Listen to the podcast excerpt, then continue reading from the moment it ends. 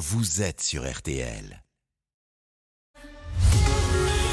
On refait le sport sur RTL. Avec le Parisien, aujourd'hui en France. Isabelle Langer. Bonsoir, c'est un plaisir de vous retrouver et j'espère que vous êtes confortablement installés. Dans un instant, nous accueillerons Morad Abdouni, euh, troisième du marathon de Paris ce matin avec en prime le record de France de la spécialité. Le marathon qui sera l'une des épreuves phares des Jeux à Paris en 2024, mais le basket, lui, cherche encore une salle. Un véritable casse-tête pour les organisateurs qui doivent tenir leur budget. Michael Alauzio, le porte-parole de Paris 2024, sera avec nous. Dans la seconde partie de l'émission, ne manquez pas l'entretien exclusif avec Erwin Nkapet, le meilleur joueur du monde de volleyball. Sacré champion olympique avec l'équipe de France l'été dernier à Tokyo, viendra nous parler volley, mais aussi de musique. L'actualité sportive de ce dimanche, c'est aussi le football. Bonsoir Quentin Vasselin. Bonsoir Isabelle, bonsoir à tous. Marseille récupère la deuxième place. Victoire assez simple de l'OM, 4 buts à 2 à Saint-Etienne. Marseille compte ce soir 5 points d'avance sur Strasbourg, qui est quatrième du classement grâce à sa victoire 1-0 tout à l'heure contre Lens en début d'après-midi. Et Lyon, de son côté, se relance. Victoire difficile de l'OL, 3 buts à 2 contre Angers. Le but libérateur, eh bien, il vient du Brésilien Tété à la 80e minute pour son premier ballon sous ses nouvelles couleurs. Tété est arrivé à Lyon cette semaine en provenance de Donetsk en Ukraine. Le championnat, on le rappelle, est arrêté depuis le début de l'invasion russe en Ukraine. Monaco s'impose 2 buts à 1 à Metz. Brest l'emporte 2 buts à 1 à Montpellier. Succès 3 buts à 2 de Nantes à Clermont. Enfin, victoire cruciale dans la lutte pour le maintien de 3 face à Reims 1-0. But de Renaud Ripard à la 93e minute. À 20h45, le PSG reçoit Lorient et ce sera bien évidemment à suivre avec les copains de RTL Foot à partir de 20h. En cyclisme, Quentin, quelle arrivée dingue sur le Tour des Flandres. Mathieu Van Der Poel remporte le rond au terme d'un sprint assez fou. Deuxième fois que le Hollandais gagne le Tour des Flandres après une magnifique bataille avec Tadej Pogacar. Le débrief de Laurent Jalabert. C'est une arrivée un peu euh, étonnante parce qu'on a retrouvé les deux hommes les plus forts qui se sont détachés au fil des kilomètres. Euh, Pogacar qui a fait un festival sur ce parcours qu'il découvrait pour la première fois. Et dans sa roue, euh, un ancien vainqueur, Mathieu Van Der Poel, est le grand favori. Au final, les deux hommes se présentaient sous la flamme rouge avec 30 secondes d'avance et puis on assistait là un match de, de vitesse à l'arrêt complet jusqu'à voir le retour finalement de l'arrière des de deux poursuivants, euh, Dylan Dunbar et, Valentin Madouas. Donc ça a été un sprint euh, décousu et, Van Der Poel est vraiment très fort. A, enfin, je pense qu'il aurait de toutes les manières réussi à s'imposer parce que c'est vraiment sa spécialité le sprint. Mais Pogacar a vraiment loupé une belle occasion de faire mieux. Laurent Jalabert, consultant cycliste pour RTL, Valentin Madouas prend une belle troisième place dans ce Tour des Flandres. Un Français sur le podium, euh, eh bien c'est une première depuis Sylvain Chamanel en 2011. Et il y a de la moto ce soir, Quentin, à 20h, départ du Grand Prix d'Argentine. Oui, départ de ce Grand Prix avec un Fabio Quartararo qui partira 6ème et un Johan Zarco 9ème. Donc on va suivre ça dans l'émission RTL Foot. Et puis c'était l'événement de la matinée, le marathon de Paris. Oui, Deso Gelmissa s'impose en 2h 5 minutes et 7 secondes. L'Éthiopien le record de l'épreuve. Très grosse prestation également de Morad Amdouni. Le Français termine troisième en 2h 5 minutes et 22 secondes, ce qui est, mesdames et messieurs, un nouveau record de France. Et il est avec nous ce soir. Bonsoir Morad Amdouni. Bonsoir. Vous êtes remis de vos émotions? Euh, Oui, on peut dire ça, mais bon, je suis surtout euh, fatigué, mais ben, très heureux. Ça faisait longtemps que vous attendiez de passer ce cap, Morad bah oui, j'étais j'étais impatient, donc euh, il fallait que que je prouve que que j'étais capable de pouvoir euh, rivaliser euh, sur, sur marathon et, euh, et je l'ai fait. C'est combien de kilomètres pour qu'on comprenne vraiment combien de kilomètres par semaine à l'entraînement pour parvenir à ce résultat-là? Bah, au début, c'est bon, c'est 160, 170, ça commence à devenir difficile, donc on s'habitue à la distance euh, au fur et à mesure par, par, par semaine, donc euh, ça arrive jusqu'à 200, 210. Donc euh, mon corps euh, commence à s'habituer à, accumuler euh, pas mal de kilomètres chaque semaine. on sent votre épuisement, j'ai envie de dire. C'est quoi le prochain objectif? C'est ma dernière question. Après, je vous laisse vous reposer. le prochain objectif. mon objectif, mon objectif, ce sera les championnats, ce sera les championnats du monde et les championnats d'Europe cet été. Ouais. D'accord. Eh bien, écoutez, reposez-vous, Morad. Merci beaucoup d'avoir fait un petit coucou à RTL ce soir. Au plaisir. Bonne soirée. Merci. Quentin, chez les filles, qui a gagné? Il y a eu un record là aussi. Hein. victoire, euh, victoire, de la Kenyane Judith Jeptum euh, en 2h19 minutes et 48 secondes, qui est donc là aussi le record féminin de l'épreuve. Bravo à elle. Et en 2h45 minutes et 30 secondes, Maëva Danois termine 21e chez les femmes. Bonsoir Maëva. Bonsoir, bonsoir à tous les auditeurs. Est-ce que vous êtes satisfaite de cette performance? Je sais que vous visiez 2h40, mais c'est déjà mieux que 2h49, votre premier marathon en, octobre dernier, c'est ça? Oui, tout à fait. Ben, euh, forcément un petit peu de déception, mais je parlerai plutôt de frustration. Euh, c'est vrai que ça a été très difficile, le froid, bon, il y avait le soleil, mais euh, une fin très difficile. Après, voilà, le marathon, c'est une discipline où il faut rester humble. Hein. Euh, mm. Je débute encore sur la, la discipline, donc le but, c'est de prendre de l'expérience et euh, de pouvoir figurer pour Paris 2024 euh, parmi les meilleures françaises. Et euh, mais en tout cas, c'est une discipline qui me redonne beaucoup d'envie et, et c'est vrai que c'était quand même assez incroyable ce matin on entendait l'épuisement dans la voix de Morad Amdouni. Euh, vous, vous êtes podologue. Alors moi, je veux savoir, que, je veux que vous donniez un petit conseil à tous nos auditeurs qui ont couru le marathon ce matin et qui ont bien mal aux pieds ce soir. Alors, euh, ben, on va se bichonner un peu pendant les prochaines semaines qui vont suivre.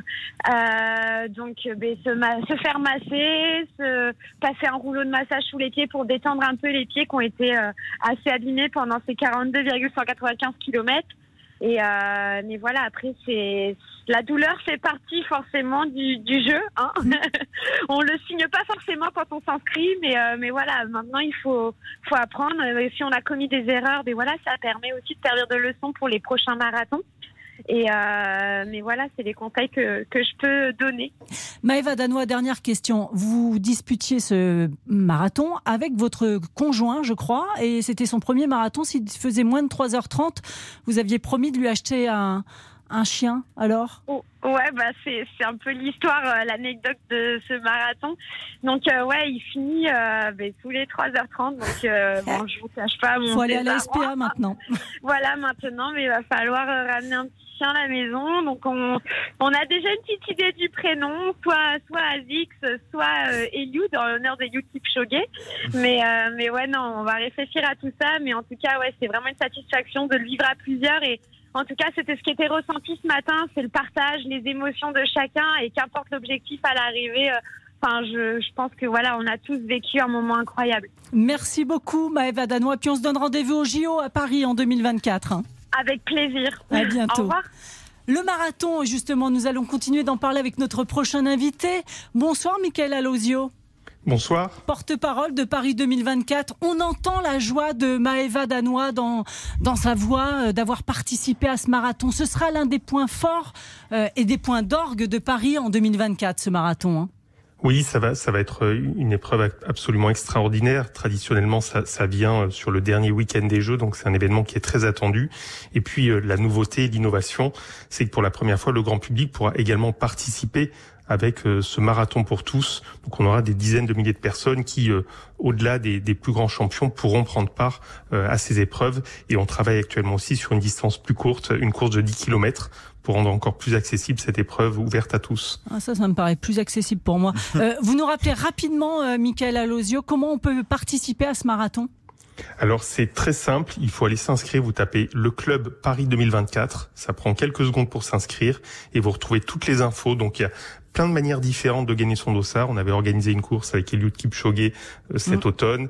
Euh, il y a des défis à travers le club et on va avoir une centaine de courses aussi en France euh, à l'occasion desquelles les, gens pourront remporter des marathons, des dossards pardon pour le marathon. Donc il va y avoir plein de manières différentes de remporter son dossard pour le marathon des Jeux. C'est très simple. Le club Paris 2024, vous inscrivez, vous avez toutes les infos dessus.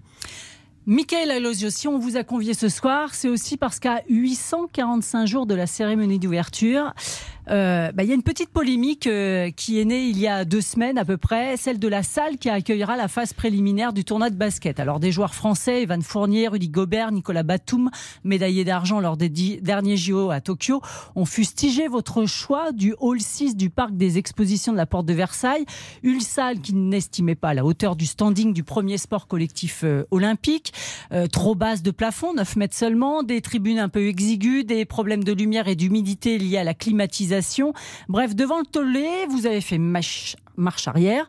Reste maintenant à trouver une alternative. Alors, vous menez des discussions hein, avec la Fédération internationale, le CIO, le Comité international olympique et les équipes de la ville de Paris. Vous en êtes où aujourd'hui? Alors peut-être euh, revenir en, très rapidement un petit peu sur, sur, ce sujet. On a aux Jeux olympiques et paralympiques, on doit faire cohabiter 54 sports. qui ont chacun, vous l'imaginez, leur Mm. propre cahier des charges.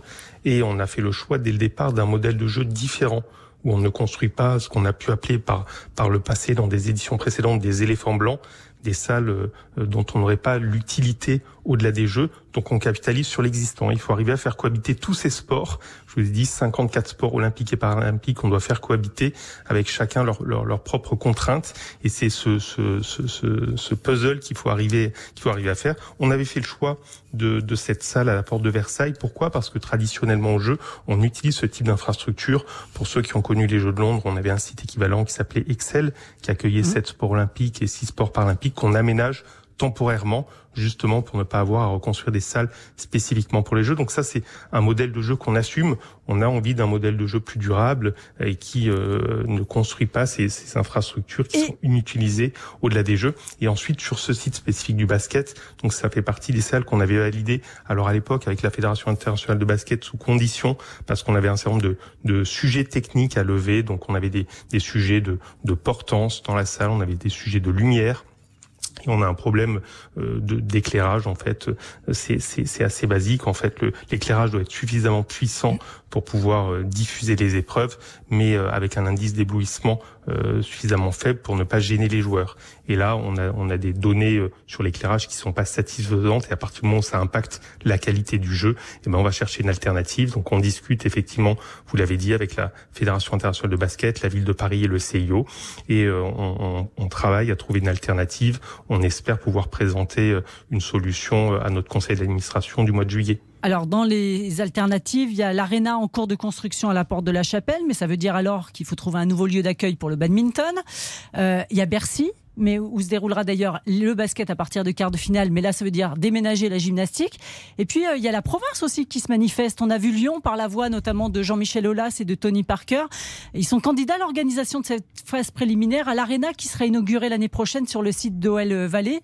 Euh, et vous pouvez nous donner quelques petites infos peut-être Alors, je peux pas vous donner de, de- petites de, petites infos. Bien évidemment, on va pas commenter le travail en cours. On a besoin de, se poser avec la Fédération internationale, le CIO et la ville de Paris pour étudier euh, chaque alternative et ses impacts euh, sur les opérations des Jeux, euh, sur les coûts, euh, sur les sur les athlètes, avec les, les questions de trajet, et de- de- d'expérience pour les athlètes. Donc, c'est ce travail-là qu'on mène et qu'on pourra pas commenter tant qu'on l'aura pas instruit suffisamment. Mais c'est vrai que c'est ces, ces derniers jours, beaucoup d'acteurs se manifestent parce que beaucoup d'acteurs veulent accueillir des épreuves des Jeux. Alors justement, il y a d'autres sports qui ont été délocalisés de Paris. C'est le cas du handball. Bonsoir Philippe Bana. Bonsoir, Michael. Bonsoir. Euh, Bonsoir Philippe. président de la Fédération française de handball, Philippe Bana. Vous, le hand, pour l'instant, c'est prévu euh, au stade Pierre-Mauroy, à Villeneuve-d'Ascq, 28 000 places, euh, mais loin du village olympique pour les athlètes. Mon petit doigt me dit que ça pourra encore bouger. Est-ce que c'est le cas? Est-ce que vous avez des envies de revenir un petit peu sur Paris pour euh, la phase préliminaire? Ce qui était une euh, vraie souffrance au départ pour les athlètes, c'était pas du tout la ville de Lille où on a connu des, choses extraordinaires au mondial 2017 devant 30 000 personnes dans un stade Pierre-Mauroy exceptionnel. C'était surtout le fait effectivement d'avoir un peu moins de ce qu'on appelle l'expérience athlète, de vivre un peu moins les jeux. Ces choses-là ont été déjà travaillées avec Michael, Jean-Philippe Gatien, ses équipes, assister à la cérémonie d'ouverture. On va construire à Lille un, village olympique de, de, de 800 places pour euh, les, les athlètes du handball. Il y aura peut-être des Jeux olympiques du handball là-bas. Bon, ce, ce- ce mauvais moment étant passé, euh, on essaie de construire euh, cette alternative. Après, on comprend bien que euh, le, le- le- le- c'est un jeu de domino qui a, Mhm. dû- qui a depuis 2020 euh, nous- a renvoyé à Lille, alors qu'au début, on était nous aussi dans cette dans Vous ce deviez porte de Versailles d'ailleurs. On entend dire que vous pourriez revenir dans ce hall 6. Écoutez, vous avez une Michael en face de vous. On parle effectivement très souvent avec Tony Estanguet. On parle avec Hassan Mustafa, le président de la Fédération internationale. Nous ne sommes que la Fédération de handball. Euh, Je pense que tout le monde a conscience que les sports co sont aujourd'hui une forme d'essence des jeux, une espèce de, de sel, de plus-value extraordinaire pour le cœur des Français. Et que je, je suis persuadé que Tony Estanguet euh, et la Fédération internationale trouveront très vite la meilleure solution. Après, euh, nous, encore une fois, on n'a rien contre Lille. Lille, c'est encore une fois là où on a acquis ce, titre mondial 2017. euh, C'est un- une prouesse euh, incroyable de, de faire rentrer 30 000 spectateurs pour le handball. Si on y était 15 jours, c'est plus d'un million de personnes. Mais euh, encore une fois, dans ce jeu-là, il faut beaucoup d'humilité aussi dans les jeux. hein. Il faut beaucoup d'humilité parce que c'est pas si simple que ça à fabriquer. Bien sûr, euh, allez, il faut donner un coup de main au sport co, mais ça, je ne doute pas que Michael et ses équipes vont le faire. Michael Alosio, est-ce qu'il y a une histoire de lobbying aussi de chaque fédération? Est-ce qu'il faut porter un petit peu plus la voix? Non, enfin, ch- cha- chaque acteur est dans son rôle. Euh, les fédérations sont dans leur rôle, le CIO dans son rôle, les athlètes dans leur rôle, et chaque fédération et chaque athlète veut le meilleur pour son sport. C'est- bien naturel, c'est évident, et on en tient compte au maximum. Et ensuite, nous, c'est Philippe en parlait, c'est un exercice complexe. Il faut arriver à faire cohabiter tout ça, et on sait que c'est des environnements différents de ce que peuvent faire les fédérations internationales dans leur championnat du monde, où, où en général il y a un, un seul championnat du monde dans une même ville en même temps, donc avec forcément des conditions différentes. Là, on doit faire cohabiter ben, ces euh, 15 000 athlètes olympiques puis paralympiques et ces 54 sports, et c'est forcément complexe. Donc on a besoin de l'aide de tout le monde, et c'est ce que Philippe partageait tout à l'heure quand on a dû faire ce choix de Lille. Et ben on a essayé de le transformer en opportunité. Euh, Philippe parlait de potentiellement près d'un million de spectateurs qui iront voir du hand à Lille. Ben, comment on travaille pour faire de, de ce choix-là une opportunité formidable pour le hand français? Quentin? Michael Alosio, est-ce que le, le- le comité d'organisation s'est trompé en hiérarchisant euh, les sports? Parce qu'on voit quand même que le badminton qui va avoir lieu à la Porte de la Chapelle passe quelque part un peu devant le basket au niveau d'une salle plus moderne et, et plus belle. Euh, comment expliquer que le badminton soit devant le basket? Alors c'est très simple, ça s'explique par des, considérations techniques. En fait, le cahier des charges de la Fédération internationale de badminton euh, nécessite une hauteur sous plafond de 12 mètres, là où le cahier des charges de la FIBA euh, nécessite une hauteur de plafond de 7 mètres. C'est ce qui avait fait le choix à l'époque parce que du coup, dans le hall 6 de la porte de Versailles que nous avions choisi, vous aviez une hauteur sous plafond de 9 mètres, ce qui ne permettait pas au badminton d'être joué là-bas, mais ce qui permettait au basket de, l'être. C'est pour ça qu'à l'époque, on avait validé ce site avec la Fédération internationale de basket, je le rappelle, en, fin d'année 2020. Et euh, bien évidemment, on devait mener euh, ensemble un certain nombre d'études complémentaires. On a eu des réponses sur pas mal de, de sujets, la portant, sur les questions de condensation aussi dans la salle, de ventilation. Par contre, sur la question de la, de la lumière, eh ben, on, on bute. Et à partir du moment où on est dans une impasse et que ça peut impacter le jeu, bah là forcément, on cherche une alternative. Mais à l'époque, on avait forcément euh, cette question technique qui nous empêchait de mettre le badminton euh, à l'aréna euh, du, parc des expositions et le, basket là-bas. Le problème aussi, c'est de rester dans le budget. On rappelle qu'il est de 4 milliards d'euros pardon, pour Paris 2024. Euh, à titre d'exemple, hein, Tokyo, c'était plus de 15 milliards au lieu de 7 euh, prévus au départ. Rio, c'était plus de 13 milliards au lieu de 8 au départ. Je parle pas de Pékin, euh, 40 milliards en 2008. Euh, il, il est, c'est difficile d'allier les deux, de, le, le, le, le, budget et, et de pas avoir trop grand? Bah, forcément, on cherche le meilleur équilibre entre des jeux euh, durables, responsables, avec un budget maîtrisé, et le meilleur pour les athlètes et les spectateurs. Et forcément, on n'est pas dans un modèle euh, où on vient construire pour chaque sport sa salle idéale. Euh, ce qui, euh, pris de manière individuelle, aurait été euh, la meilleure solution pour chaque sport. Mais bien évidemment, ça n'aurait pas été des jeux à 4 milliards, ça aurait été des jeux à beaucoup plus. Et c'est pas l'engagement qu'on avait pris. Donc on est sur un modèle de jeu différent de, de ce qu'on faisait il y a quelques années. On capitalise sur l'existant, on fait du temporaire. Et c'est le modèle qu'on a choisi avec Paris 2024. Et c'est pour ça qu'on a besoin de l'aide de, de tout le monde, de- des fédérations, du CIO, pour trouver le meilleur équilibre pour que chaque sport soit dans les meilleures conditions, mais dans un contexte, dans un environnement qu'on veut différent des, éditions précédentes. Dernière euh, échéance pour avoir une carte définitive euh, des sites C'est Bah, nous là, on est on est mobilisé sur la question du basket. Donc pour nous, c'est c'est notre c'est notre sujet euh, c'est notre sujet à régler. C'est pas censé c'est pas censé se prolonger euh, très longtemps. Oui, on, on a ce point de repère où on a un conseil d'administration en juillet. Il faudra qu'on voit euh, le niveau d'avancement de nos travaux sur cette sur cette piste alternative. Et pour nous, la, la, la carte la carte est, est figée. Merci beaucoup, Michael Alosio, porte-parole de Paris 2024. Merci, Philippe Bana. Donc, euh, jusqu'à preuve du contraire, pour le moment, vous restez bien à Lille avec le handball. hein. Oui, jusqu'à preuve du contraire, il faut jamais oublier que les Jeux, c'est une fête, c'est une fête olympique, c'est une fête mondiale, c'est une fête française, et que le BHV a grandement contribué à cette fête. N'oublions pas aussi, au-delà de la technologie, euh, des, des cahiers des charges, de fabriquer la fête olympique. C'est ça qu'on attend en France. Et le BHV, c'est bien sûr le basket, le hand et le volet. Merci beaucoup, Philippe Bana. Bonne soirée. Vous écoutez RTL, il est 19h50. Nous marquons une courte pause et nous revenons avec notre invité Erwin Nkapet, le champion olympique et meilleur joueur de la planète de volleyball. RTL, On refait le sport avec le Parisien aujourd'hui en France. on refait le sport sur RTL. Avec le Parisien, aujourd'hui en France. Isabelle Langer. Les volleyeurs et handballeurs champions olympiques, c'est énormissime. C'est un beau conte de fées et j'espère qu'ils se souviennent le premier entraînement déjà en rêve de Jeux Olympiques. Bah là, on réalise pas trop, franchement, c'est chaud. Sur le podium déjà, mais là, on, on sait pas ce qui se passe en fait. Et c'était l'été dernier à Tokyo, l'équipe de France de volleyball était sacrée championne olympique. Son entraîneur Laurent Tilly pouvait partir la tête haute. Après avoir réussi son pari, emmener cette bande de joyeux drilles tout en haut de l'Olympe. Et Erwin Ngabet, le meilleur joueur du monde, était sur son nuage. Bonsoir Erwin Nkapet.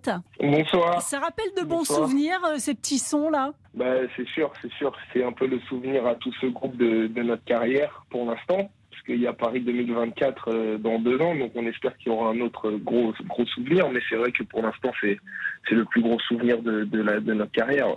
Alors on va en parler dans quelques minutes hein, de Paris 2024, mais si je vous ai venu ce soir, c'est pour ça.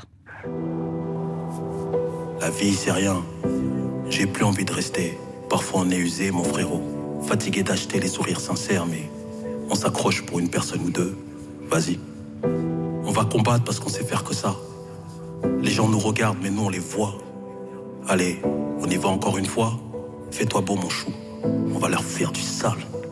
Le salon l'a fait. Erwin Nkapet, vous êtes un artiste sur le terrain, mais aussi dans la vie. Vous êtes auteur, compositeur, interprète. La musique que l'on écoute, c'est votre dernier titre, Nia. Euh, D'abord, j'ai une première question. Nia, ça signifie quoi? Mais quelqu'un de, Nia, c'est quelqu'un qui fait, qui des choses avec le cœur.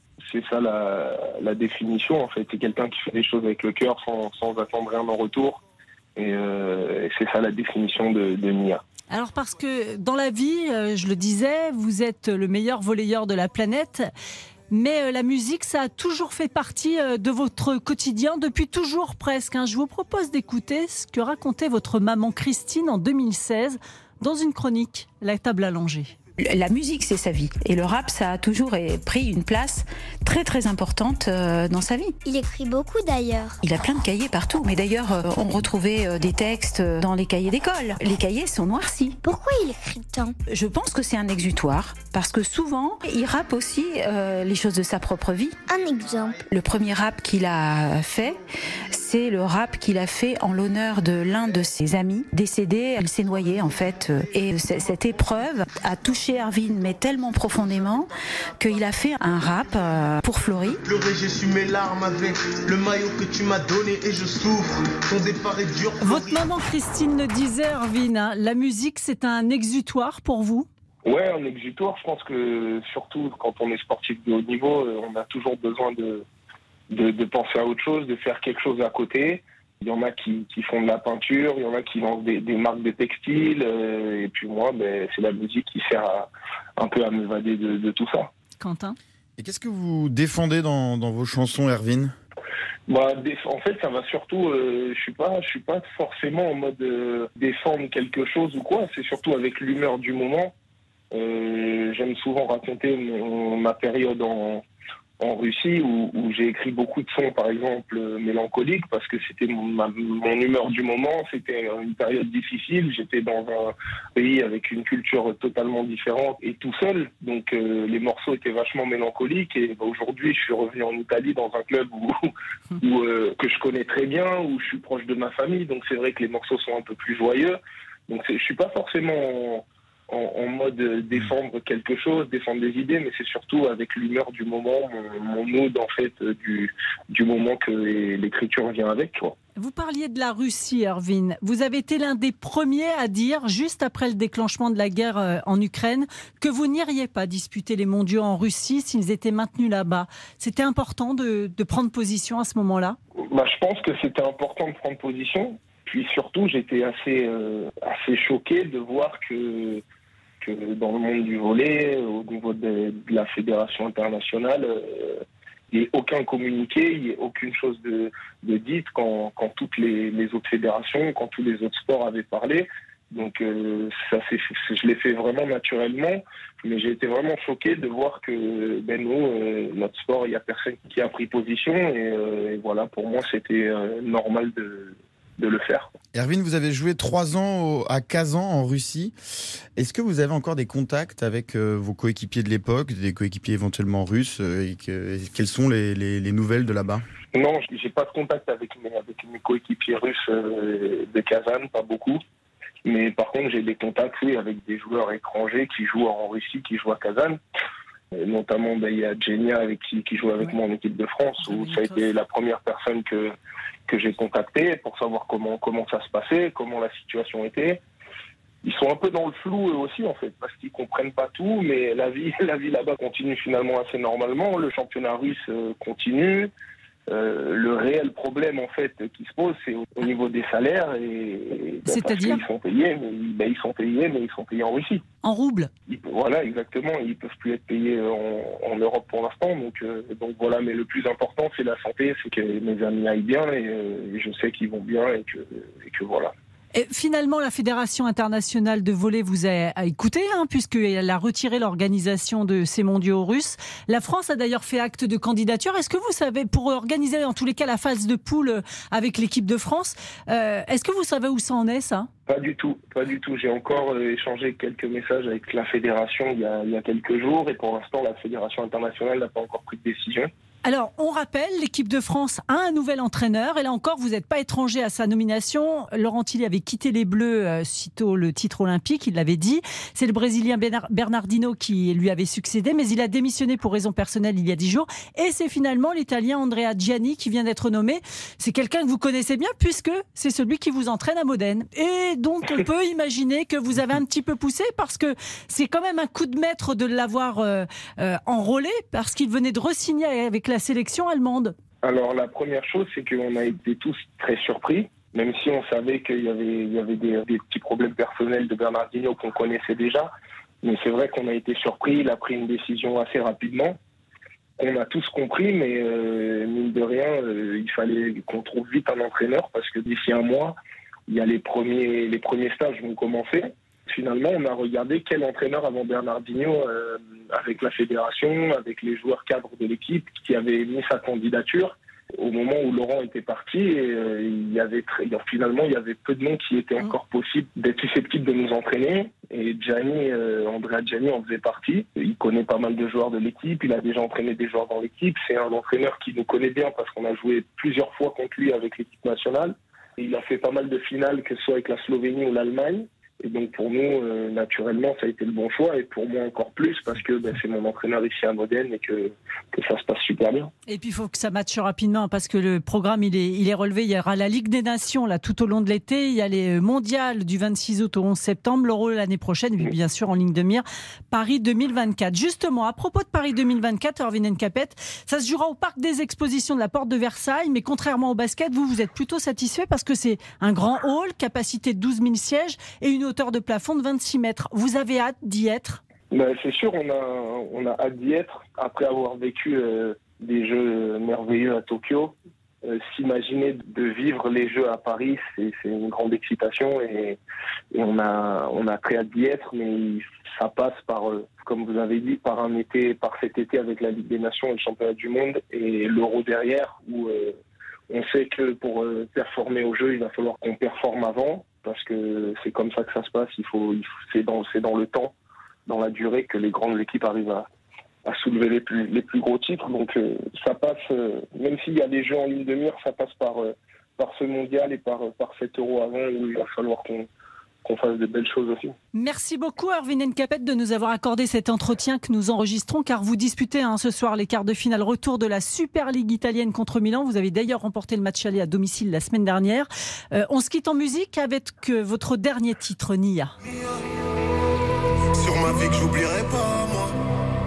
Je resserre un verre, une larme à couler. Je pense à la Mifa qui n'est plus là. Mia. Merci beaucoup, Erwin. On se retrouve bientôt. Merci beaucoup. Ça marche. Au revoir. À bientôt. Ciao, ciao.